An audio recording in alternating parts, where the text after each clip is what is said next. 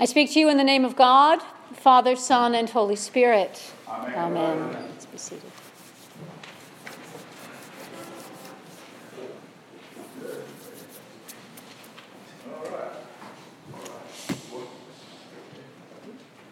Martin Luther King, Junior was born on January fifteenth, nineteen twenty-nine, and he died on April fourth, nineteen sixty-eight.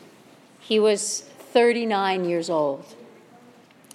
Shortly after his death, a movement began to declare a national holiday in his honor. It took nearly two decades, but in nineteen eighty-three, Congress passed legislation to create a federal holiday honoring King on the Monday in January closest to King's birthday. And every January, I dedicate the sermon of this weekend, Sunday of Martin Luther King weekend holiday, to King's writings and the history of the Civil Rights Movement. I've determined that the best use of the pulpit on this day is uh, not so much for me to speak about him, but to allow you to hear from the man himself. Some years I've read from these early speeches during the Montgomery bus boycott, or his iconic I Have a Dream speech on the steps of the Lincoln Memorial. I've read portions from King's letter to the Birmingham, from the Birmingham jail, portions of his Nobel Peace Prize acceptance speech. Um, I'm well familiar with the Sunday sermon he preached, the last one of his life, at Washington National Cathedral three days before his assassination, and his great I've Been to the Mountaintop sermon on the night before he died. I've been to the mountaintop, and I've looked over, he said, and I've seen the promised land. I may not get there with you, but I know that as a people, we will get to the promised land. Today I'm going to read to you from the last book that King wrote before he died, entitled, Where Do We Go From Here? Chaos or Community. It was a difficult book for King to write, written in a difficult time. The year was nineteen sixty-six.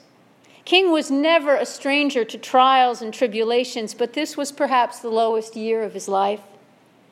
He was being criticized on all sides and hounded by frivolous investigations by the F B I. His popularity had plummeted among both blacks and whites, and in particular, a rising generation of young black leaders had lost faith in nonviolent resistance.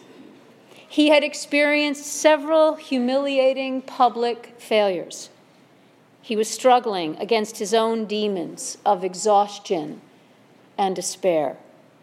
You can feel the weight of the world on his shoulders as you read.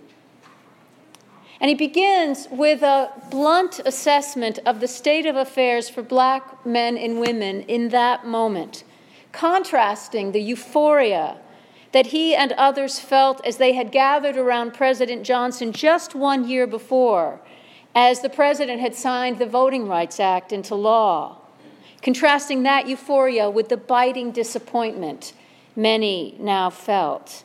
He writes, on the sixth of August, nineteen sixty-five, the president's room at the Capitol could scarcely hold the multitude of white and Negro leaders crowding it. Today, the president declared, is a triumph for freedom as huge as any victory that's ever been won on a battlefield. Today, we strike away the last major shackle of fierce and ancient bonds.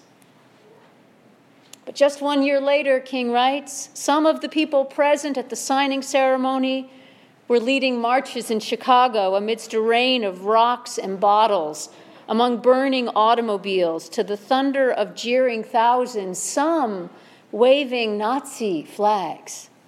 One year later, the white backlash had become an emotional electoral issue in California, Maryland, and elsewhere. In southern states, men long regarded as political clowns had become governors, their magic achieved with a witch's brew of bigotry, prejudice, half-truths, and whole lies. During the year, white and Negro civil rights workers have been murdered, and the swift and easy acquittal that followed for the accused had shocked much of the nation but sent unabashed triumph through Southern segregationist circles. Many of us wept at the funeral services, not only for the dead, but for democracy. And during the year, several northern and western cities, most tragically in Watts, young Negroes have exploded in violence. In an irrational burst of rage, they have sought to say something, but the flames had blackened both themselves and their oppressors. I was seven years old when all this was going down. Where were you, those of you? It was a confusing time, and many had given up hope. Hope in themselves, hope in one another, hope in finding a way forward without violence.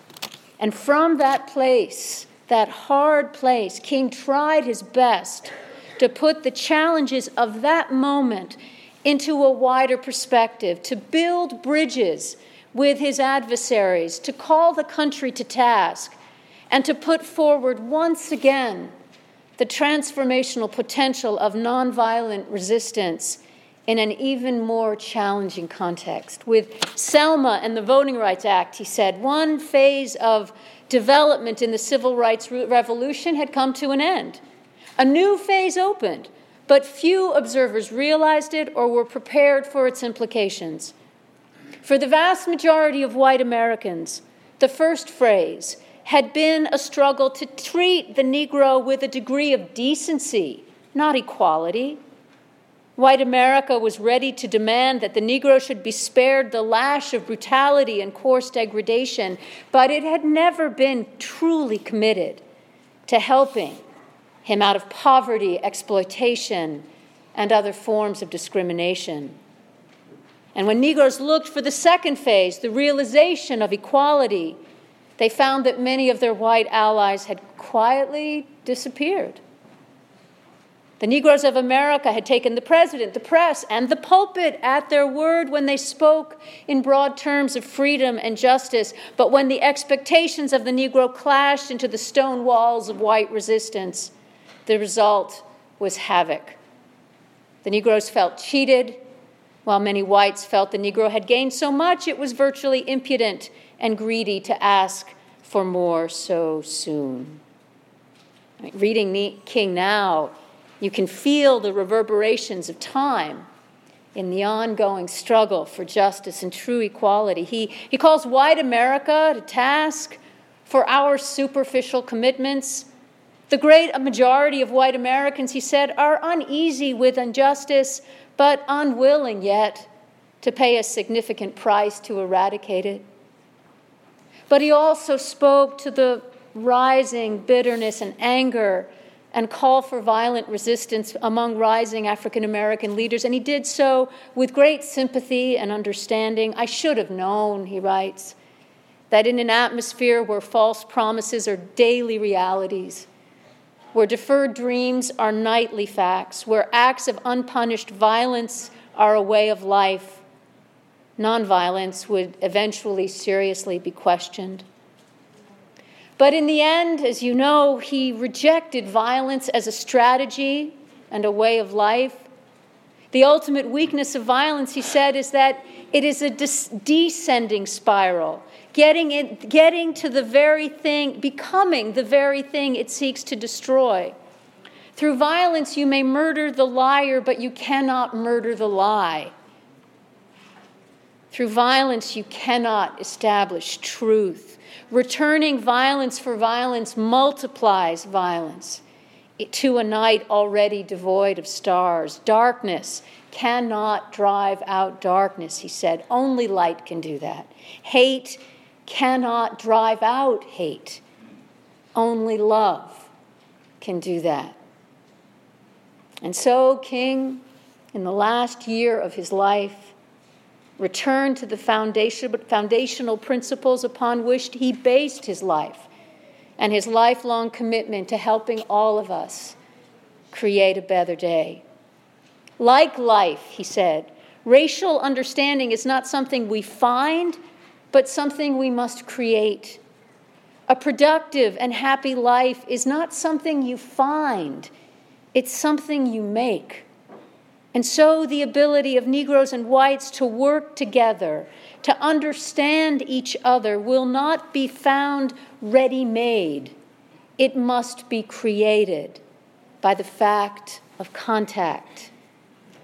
Our most fruitful course, he said, is to stand firm, move forward nonviolently, accept disappointments, and cling to hope. Our determined refusal not to be stopped will eventually open the door to fulfillment. By recognizing the necessity of suffering in a righteous cause, we will achieve our humanity's full stature. To guard ourselves against bitterness, we must, we need the vision to see this in this generation's ordeals, the opportunity to transfigure both ourselves and our society. Epiphany Church, this year we will celebrate the fiftieth anniversary of King's assassination. And between now and April fourth, the day of his death, all manner of events will be planned here in the nation's capital, culminating in a mass gathering on the Capitol steps on April fourth. And I simply encourage you to join me in spending some of this season between now and then reading or listening to King's words. Go to the monument again erected in his honor and ponder the words there etched in stone. Search your libraries or the internet to read or listen to his convicting, powerful speeches and sermons. Read them aloud at your dinner table. You'll be a better person for it, a more hopeful person, a grounded person in the things that make our lives worth living. And let me leave you now with a, just a few words from a sermon he preached with the same title as his last book, Where Do We Go From Here? As for me, he said, I've decided to stick with love. For I know that love is ultimately the only answer to humankind's problems, and I'm going to talk about it wherever I go. I know it isn't popular to talk about love in some circles today, and I'm not talking about emotional bosh when I talk about love. I'm talking about a strong, demanding love, for I have seen too much hate. I've seen too much hate on the faces of sheriffs in the South. I've seen hate on the faces of too many Klansmen, too many white citizens' councils to want to hate. Because every time I see it, I know that it does something to them, to their faces and personalities. And I say to myself that hate is too great a burden to bear. I've decided to love. And if you're seeking the highest good, I think you can find it through love. For God is love, and love will have the last word.